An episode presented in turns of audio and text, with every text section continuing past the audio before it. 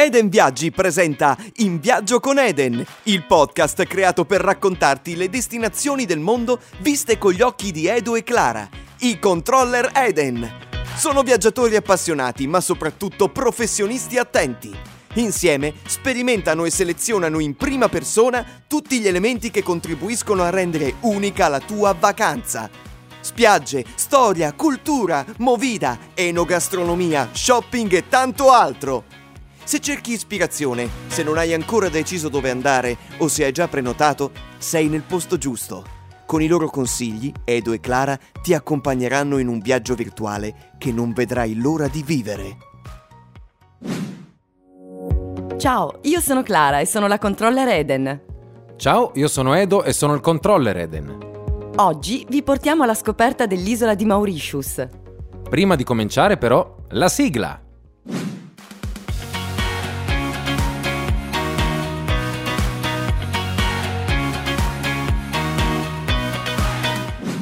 Iniziamo il nostro viaggio alla volta di questa fantastica meta con alcune nozioni di base. Vai, Edo!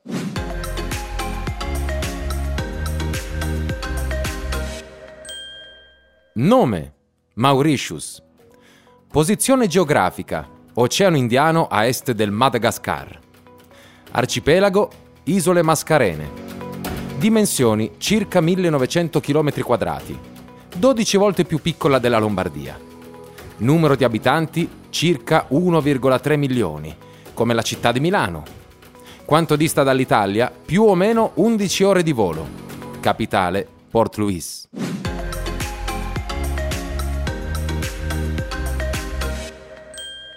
Super Edo! Direi che ora possiamo entrare nel vivo della nostra vacanza, partendo da una selezione di esperienze imperdibili. Come sempre, le trovate tutte nel nostro best of, il meglio del meglio di questa destinazione Eden.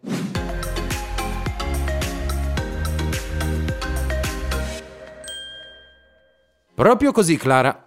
Si tratta di una ricchissima raccolta di cose da fare e da vedere, legate non solo ai panorami e ai paesaggi dell'isola di Mauritius, ma anche alle diverse culture e religioni che ci convivono. E allora, che dire, cominciamo! Esplorare le profondità marine facendo immersioni. Alcuni dei migliori siti per gli amanti del diving si trovano nella zona sud-ovest dell'isola di Mauritius, tra le località di Flickenflack e Tamarin. Qui si trovano formazioni rocciose sottomarine che creano spettacolari pareti a strapiombo, ricche di pesci e coralli. La più famosa è sicuramente quella nota come la Cattedrale e scendendo verso sud sarà maggiore anche la possibilità di imbattervi nei delfini, assolutamente da non perdere. Esplorare il selvaggio sud, tra foreste e montagne verdi. Qui si nascondono alcuni dei tesori più belli dell'isola, che Eden vi porta a scoprire con un'escursione imperdibile. Si parte dal caratteristico villaggio di Chamarel, nei pressi del quale è possibile ammirare delle cascate considerate tra le più belle al mondo, con un tuffo di circa 100 metri sul meraviglioso lago di Grand Bassin. E poi ci si addentra nel Black River Gorge National Park, habitat di specie protette di vegetali e animali. Amanti della natura, dovete per forza inserire questa tappa nel vostro itinerario. Visitare il giardino botanico di Pamplemousse, il più antico dell'emisfero sud e il secondo più importante al mondo. Situato nella zona centro-nord dell'isola, qui potrete ammirare orchidee, ibiscus, più di 95 varietà differenti di palme, baobab, fiori di loto e tante altre esotiche specie vegetali. Da non perdere anche la bellissima Vittoria amazzonica, una meravigliosa ninfea gigante il cui fiore cambia colore durante la giornata. Lo scrittore Baudelaire rimase così affascinato da questo orto botanico che ne trasse ispirazione per una delle sue opere più importanti, Le Fleur du Mal. Ammirare le iconiche Terre de Sept Couleurs. Sempre all'interno del Black River Gorge Natural Park si tratta di dune di sabbia di ben sette colori diversi, che sono il risultato del processo di raffreddamento delle rocce laviche e della concentrazione dei metalli che le compongono. Anche se il fenomeno dei colori ha una spiegazione scientifica, queste terre continuano comunque a esercitare un fascino magico e misterioso. Negli anni è diventata una meta turistica molto frequentata, ma resta sempre una location super super instagrammabile. Fare una foto a Notre Dame Auxiliatrice una piccola e pittoresca chiesa che si trova a Cap Malheureux, famosa per il suo tetto rosso, in contrasto con i colori dell'oceano e del cielo alle sue spalle. È situata nella punta settentrionale di Mauritius e da qui si gode di un incantevole panorama sugli isolotti più a nord. Non è per nulla raro trovare qui coppie di neosposini che si fanno scattare una foto proprio nei pressi di questa cappella, un luogo davvero romantico. Prendere parte ai festeggiamenti per il Capodanno cinese, che cade a febbraio. Anche se la comunità cinese è piccola, nella Chinatown della città di Port Louis questa festività è sicuramente molto sentita. Tantissime decorazioni rosso acceso e spettacolari fuochi d'artificio scacciano gli spiriti maligni e danno il benvenuto al nuovo anno. Partecipare all'Oli, la festa indiana dei colori, che celebra l'inizio della primavera. La sera prima del giorno Oli, che cade ogni anno a ridosso dell'equinozio di primavera e di una notte di plenilunio, viene acceso un falò purificatore. Il mattino dopo ci si veste di bianco e ci si riversa in strada in un carnevale di danze e polveri colorate. Un evento allegro, divertente e folcloristico. Fare un pellegrinaggio per il Mahashivaratri, fino al lago del Grand Bassin nel parco del Black River Gorge. I fedeli indù considerano sacro questo bacino che, secondo una leggenda, sarebbe stato originato da una goccia del fiume Gange versata qui da Shiva, a cui poi è stata dedicata una statua alta 33 metri. Una volta all'anno il lago è meta di pellegrinaggi che durano tre giorni, tra ghirlande di fiori, cibo e incenso offerti a Shiva dai fedeli e dai numerosi turisti che decidono di prendere parte a questo spettacolare evento.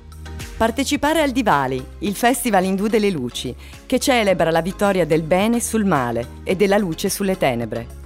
Questa festività ricorre ogni anno tra la metà di ottobre e la metà di novembre e per l'occasione si addobbano gli usci di casa con ghirlande, luci e lampade ad olio per indicare la strada alla fortuna e agli spiriti benevoli. Assistere al Festival internazionale della cultura creola, che si tiene ogni anno tra ottobre e dicembre e consiste in dieci giorni dedicati alla cultura mauriziana e creola, con sfilate, concerti, mostre di artigianato e assaggi della cucina tradizionale dell'isola. Un'occasione unica per conoscere a fondo la cultura e gli abitanti di questa fantastica isola. Edo, quanti spunti utili per organizzare un itinerario alla scoperta di Mauritius. Li avete segnati tutti? Beh, se vi siete persi qualcosa, nessun problema. Potete mandare indietro il podcast e riascoltarvi le nostre proposte, oppure andare su edenviaggi.it dove troverete questi e tanti altri suggerimenti per godere appieno del vostro soggiorno in questo paradiso. Inoltre, per non perdere nemmeno un episodio di In Viaggio con Eden, seguiteci su Spotify e su tutte le altre piattaforme audio.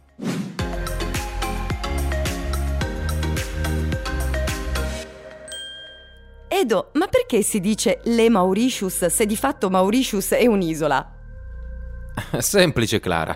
Noi ci stiamo concentrando sull'isola di Mauritius, ma in realtà la Repubblica di Mauritius, insieme all'omonima isola principale, comprende anche altre isole minori. Per questo ci si riferisce a questo stato come a Le Mauritius. Ad ogni modo, parlando dell'isola di Mauritius, una delle parole con cui descriverei questo paese è sicuramente diversità, sia dal punto di vista geografico che da quello demografico. È proprio vero, Edo. Per quanto riguarda il territorio, ancora prima di atterrare sorvolando l'isola in aereo, si può vedere la grande varietà di paesaggi che la contraddistinguono montagne rocciose, ex vulcani attivi, rigogliose foreste dai colori intensi, laghi, cascate. Esatto. E la stessa varietà la si ritrova nelle culture e nelle religioni che vivono Mauritius, in totale armonia, un vero e proprio melting pot. Partiamo dal fatto che nel corso dei secoli questi territori sono stati sotto il controllo di diverse nazioni, le cui influenze oggi sono per certi aspetti molto evidenti. Mauritius fu scoperta intorno al 1505 dai portoghesi, ma furono gli olandesi i primi a insediarsi nel 1598, battezzandola in onore del principe Maurizio di Nassau. Qualche decennio dopo, gli olandesi lasciarono l'isola, che nel 1715 passò sotto al dominio francese, sotto il nome di Ile-de-France. La parentesi francese si concluse circa un secolo dopo, quando Mauritius venne conquistata dai britannici, da cui ottenne l'indipendenza solamente intorno al 1960. Il risultato delle dominazioni di Francia e Regno Unito è che oggi la popolazione mauriziana è sostanzialmente bilingue, con francese e inglese che condividono lo status di lingua ufficiale. Comunque, nonostante la Francia abbia perso questi territori più di 200 anni fa, il francese resta la lingua più diffusa e ha influenzato fortemente un idioma creolo spesso utilizzato dagli abitanti. Mauritius era anche nelle rotte mercantili di molte popolazioni, soprattutto cinesi e indiane, e questo ha influenzato anche la varietà etnica degli abitanti, che possono avere tratti somatici veramente diversi tra loro. E sono diverse anche le religioni diffuse nel paese. Le principali sono l'induismo, professato da circa metà della popolazione praticante, e il cristianesimo, che conta circa il 30% di fedeli. E poi islamismo, buddismo e altre ancora. A questo proposito, un fatto curioso è che Mauritius ha tantissime festività nazionali. Oltre a quelle legate alla storia del paese, qui si festeggiano anche tutte le ricorrenze delle religioni principali, condivise indistintamente da tutta la popolazione. Si può praticamente dire che ogni settimana ci sia qualche festa da celebrare. La cosa più bella comunque è che qui tutte le etnie, le culture e le religioni vivono in completa comunione tra loro. Tutte hanno lo stesso valore e nessuna domina sulle altre. Un esempio per tutto il mondo.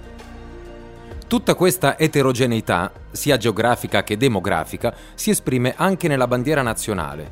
Ce l'avete presente? Quattro strisce orizzontali, rosso, blu, giallo e verde. Per alcuni questi colori rappresentano le principali religioni del paese.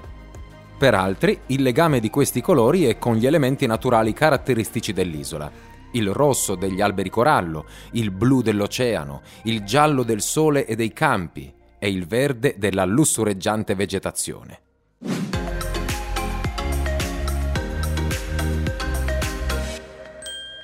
Quante cose affascinanti che stiamo imparando su Mauritius. Clara, ma come si arriva a questa meravigliosa destinazione? Allora, Edo, dall'Italia l'isola si raggiunge con voli che prevedono scali.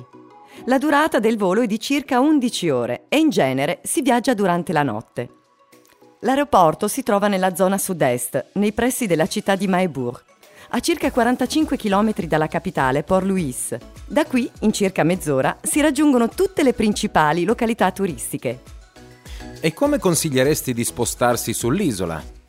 Beh, Edo, una delle soluzioni più convenienti è sicuramente quella di noleggiare un'auto, che vi garantirà anche una maggiore autonomia negli spostamenti. Mauritius è piuttosto piccola e la si può attraversare tranquillamente in giornata. Trattandosi di un territorio piuttosto montagnoso, non c'è ad esempio un'autostrada unica e lineare. Ci sono però più strade che collegano le varie località, tutte asfaltate e ben mantenute, e si può arrivare praticamente dappertutto. Attenzione però, ricordate che fino a 60 anni fa l'isola era sotto il dominio britannico? Ecco l'eredità inglese, si manifesta anche nel modo in cui si guida. Come nel Regno Unito, infatti, qui bisogna mantenere la sinistra. Chi preferisce non cimentarsi nella guida a sinistra, invece, può comunque approfittare del servizio di autobus pubblici che collegano bene tutte le località. Anche il taxi è una valida alternativa per gli spostamenti sull'isola, perché comoda e soprattutto più accessibile che in Europa.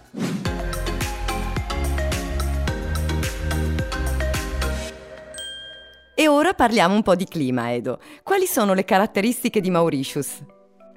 Dunque, Clara, partiamo dal fatto che Mauritius si trova nell'emisfero meridionale, a ridosso del tropico del Capricorno, quindi le stagioni sono invertite rispetto all'Italia.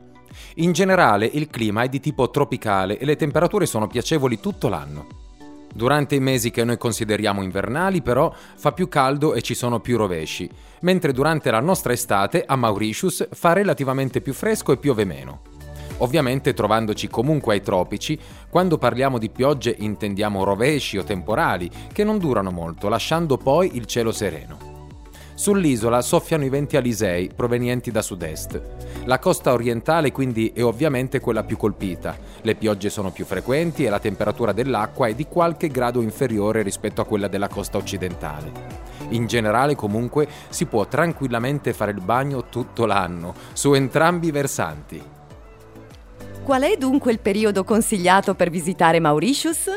Beh, Clara, i mesi più consigliati sono sicuramente quelli tra settembre e novembre. In questo periodo infatti il clima sarà piacevolmente caldo, ma non afoso.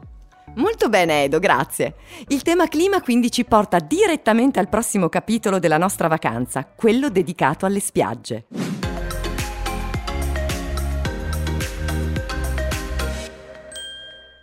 Data l'origine vulcanica che ha regalato a quest'isola delle bellissime terre nere in netto contrasto con l'intenso verde della vegetazione, ci si potrebbe aspettare spiagge scure, ma invece è esattamente l'opposto. La sabbia di questi litorali è grossa e chiara perché circondati dalla barriera corallina e gran parte della sabbia è fatta proprio di questo. Coralli che trasportati a riva dalle mareggiate nel corso dei secoli si sono sgretolati e hanno formato le spiagge. I venti alisei che soffiano sul versante sud-orientale dell'isola influenzano parecchio il turismo balneare, facendo sì che chi voglia fare vita da spiaggia si concentri sulle coste opposte, ovvero quella occidentale e quella settentrionale. Tuttavia sulla costa orientale troviamo comunque delle fantastiche eccezioni. Noi di Eden abbiamo selezionato per voi le località con le migliori spiagge di Mauritius. Andiamo a vederle un po' più da vicino. Partiamo dalla costa occidentale, dove troviamo alcune bellissime spiagge che, nonostante siano molto frequentate, riescono a mantenere un aspetto autentico e selvaggio. A nord troviamo Truobish, due chilometri di sabbia chiara e morbida, palme e acque turchesi. La barriera corallina qui è molto vicina alla spiaggia e le acque sono sempre tranquille. È sicuramente una tappa ideale per gli amanti dello snorkeling che, solamente con pinne, maschera e boccaglio, possono ammirare una vita sottomarina colorata e attiva. Poco distante da Truobish si trova anche la spiaggia di Montchoisy, formata da 3 km di sabbia bianca e acque calme e cristalline. Durante il weekend è frequentatissima dagli abitanti dell'isola, che organizzano qui ricchi pranzi all'ombra della folta vegetazione composta da alberi di casuarina. Nel mezzo della settimana, invece, qui è possibile godere di un'atmosfera intima e rilassante. Entrambe le spiagge di Truobiche e di Montchoisy sono perfette per chi ama fare lunghe passeggiate. Scendendo lungo la costa si incontra la spiaggia di Flick and Flack, che senza dubbio è la più famosa dell'isola. Le spiagge di Mauritius sono lunghe ma strette. Quella di Flick and Flack invece è una delle poche a vantare una certa profondità. Il lungo litorale si protrae per circa 5 km e anche quando sembra affollatissimo si riesce comunque a trovare un piccolo angolo di paradiso tutto per sé. Ricordiamo che una delle esperienze imperdibili a Mauritius è quella delle immersioni e Flick on Flack è una zona molto gettonata tra gli amanti del diving. Chiudiamo poi la selezione delle migliori spiagge della costa occidentale con la celebre spiaggia di Le Morne. Situata a sud-ovest dell'isola, la penisola di Le Morne ospita uno dei simboli di Mauritius, un imponente monolite alto quasi 600 metri che domina la spiaggia sottostante.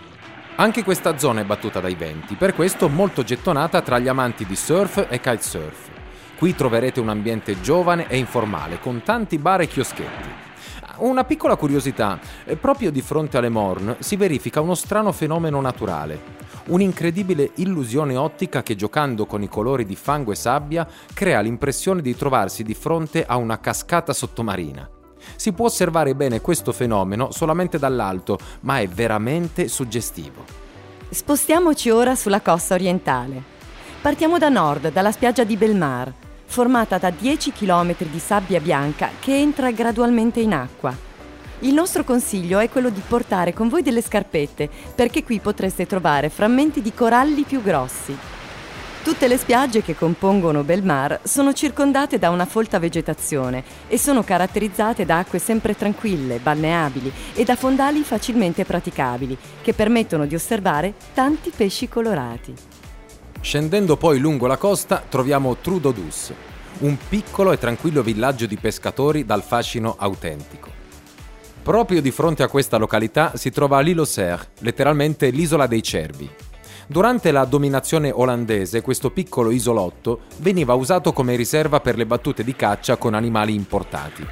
Oggi invece è un'oasi di relax quasi incontaminata, famosa per le sue spiagge bianche lambite da acque turchesi e per l'ampia gamma di attività sportive terrestri e acquatiche. Ancora più a sud, in corrispondenza del villaggio di Maebourg, si trova la località di Pointe-Jérôme. Abbiamo detto che la costa orientale di Mauritius è quella più esposta ai venti, ma Pointe Jérôme è l'eccezione che conferma la regola, perché è protetta da una serie di fattori naturali. Il principale è sicuramente la vicinanza con l'Île Zegret, una piccola isola che si trova proprio di fronte alla costa di questa località. È facilmente raggiungibile anche con piccole imbarcazioni, ma la si può visitare solo con escursioni guidate, perché si tratta di una riserva naturale, dove sono state reintrodotte molte specie vegetali e animali esotiche che rischiavano di andare perdute. In questa zona si trovano anche le bellissime spiagge di Pointe Esny e Blue Bay, che si susseguono senza interruzioni, scendendo verso sud, sullo sfondo delle Lion Mountains. Blue Bay è anche un parco marino dove si può fare snorkeling, ma consigliatissime sono anche le uscite in kayak o in barca. A Mauritius, Eden propone un'ampia gamma di strutture ricettive, situate nelle principali località dell'isola. Per questa destinazione la scelta di dove soggiornare dipende dalla tipologia di vacanza che si vuole vivere. A chi, ad esempio, oltre a belle spiagge e natura incontaminata, cerca anche un po' di mondanità, consigliamo sicuramente di utilizzare come base una località della costa settentrionale o occidentale. Il versante est invece è più tranquillo e capace di conciliare relax e tante attività. Lo standard delle strutture comunque è decisamente molto elevato, specialmente se paragonato a un qualsiasi altro paese della realtà africana. Eden propone tante soluzioni di altissima qualità e internazionali, che si distinguono anche per la loro atmosfera più intima e raccolta. Potrete scegliere tra soluzioni da 3 a 5 stelle, molte delle quali adult only, con un ambiente più tranquillo e rilassato e potrete godere dei numerosi servizi offerti tra cui spa con ogni tipo di trattamento.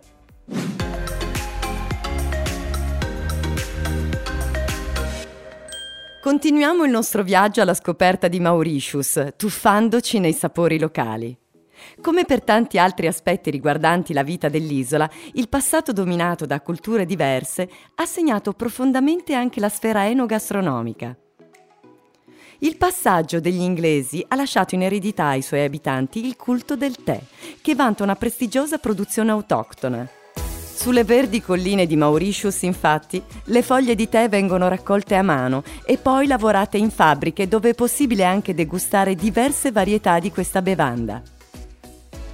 Sull'isola è anche ampiamente diffusa la coltivazione di canna da zucchero, dalla quale viene prodotto in maniera tradizionale uno squisito rum, dal sapore molto particolare perché aromatizzato con spezie o vaniglia.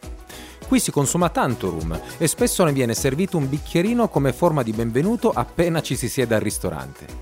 Una vera chicca poi è il vino di lici, prodotto da un frutto tropicale dalla polpa bianca originario della Cina. Fu prodotto per la prima volta dal figlio di una delle casate che importava vino francese, che decise di provare a ricavare un vino da questi frutti esotici. Il risultato è una bevanda non troppo alcolica, dal gusto dolciastro, simile ad un moscato. Negli anni questo vino, che si chiama Takamaka, è diventato piuttosto famoso e continua ad essere interamente prodotto sull'isola. Nella cittadina di Maeburg si trova la più antica biscotteria di Mauritius, nota in tutto il mondo per la produzione di biscotti a base di farina di manioca, una radice ricca di amido e priva di glutine. Pensate che qui viene ancora utilizzata una ricetta originale che risale a più di 140 anni fa. Del resto, se è così buona, perché cambiarla? E ora, Edo, perché non ci proponi qualche piatto della cucina locale? Come sempre lo faccio molto volentieri, Clara. La tradizione culinaria di Mauritius è un esempio perfetto di cucina fusion, che impiega ingredienti genuini e freschissimi, mischiando sapori e odori di terre molto distanti. Apriamo il nostro menù con un bel piatto di yukum, una ricca zuppa a base di frutti di mare e latte di cocco, davvero gustosa. Molto comuni sono i piatti unici, come il biryani, un tipico piatto indiano abbastanza piccante a base di riso, a cui vengono aggiunti carne, pesce, yogurt allo zafferano, uova, verdure, ovviamente tante spezie. Questa ricetta è molto simile a quella del bol renversé, che però ha origini cinesi. Gli ingredienti principali sono gli stessi, ma il piatto viene presentato in maniera totalmente differente. Un ottimo piatto poi a base di pesce sono i camaron alla mauricienne, ovvero gamberi cucinati secondo la tradizione con passata di pomodoro, timo, cipolla e aglio e spesso accompagnati da uova sode e riso bianco. E poi ancora lo snook, una specie di sgombro tipico della zona che viene utilizzato in tante preparazioni differenti. Una delle più diffuse prevede che il pesce venga fritto e poi accompagnato da salse, spezie e riso bianco. E tra le numerose salse che vengono utilizzate per accompagnare diversi piatti a base di carne o pesce e focacce, dovete assolutamente provare la vindaie, a base di senape, olio, aceto, aglio, cipolla, zafferano, peperoncino verde. Super saporita. E per concludere, un'esotica salade de palmiste, ovvero un'insalata di cuori di palma che si ricava solamente da alcune varietà di questa pianta. Caspita, sono piatti che ti fanno fare il giro di mezzo mondo. E come dessert, Edo, che cosa ci proponi? Beh, super caratteristici sono i gulab jamun, di tradizione indiana. Sono delle frittelle di forma sferica, fatte con un impasto di farina, zucchero e latte in polvere, che una volta cotte vengono immerse in uno sciroppo a base di acqua di rosa, cardamomo, zafferano, chevra e miele. E per accompagnare questi dolci si può ordinare un buon caffè creolo, corretto con del rum e servito con all'interno dei chicchi di caffè, panna o vaniglia. Da leccarsi i baffi. Del resto, da un paese così eclettico, non potevamo aspettarci altro che tanti gustosi piatti differenti.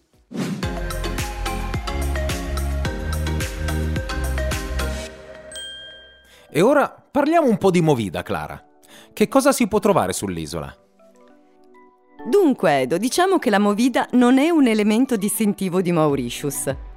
Ad ogni modo, a chi cerca un po' di vita notturna, consigliamo di recarsi nelle località di Granbé e Flick on Flack.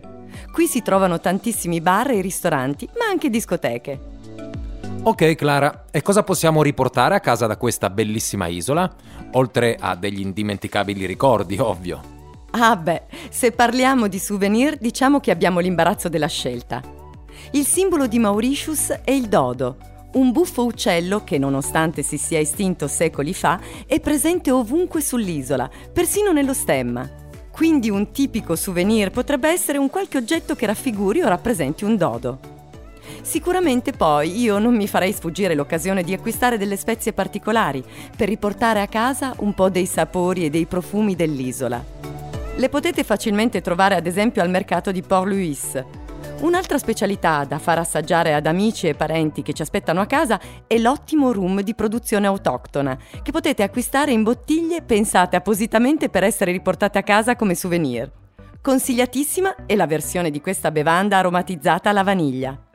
Mark Twain aveva già conosciuto la bellezza dell'isola quando nel 1885 sul suo diario di viaggio scrisse si ha l'impressione che sia stata creata prima Mauritius e poi il paradiso, e che il paradiso sia stato copiato da Mauritius. Come dargli torto, Clara? Grazie a voi per averci ascoltato. Appuntamento al prossimo episodio di In, viaggio con Eden. Eden.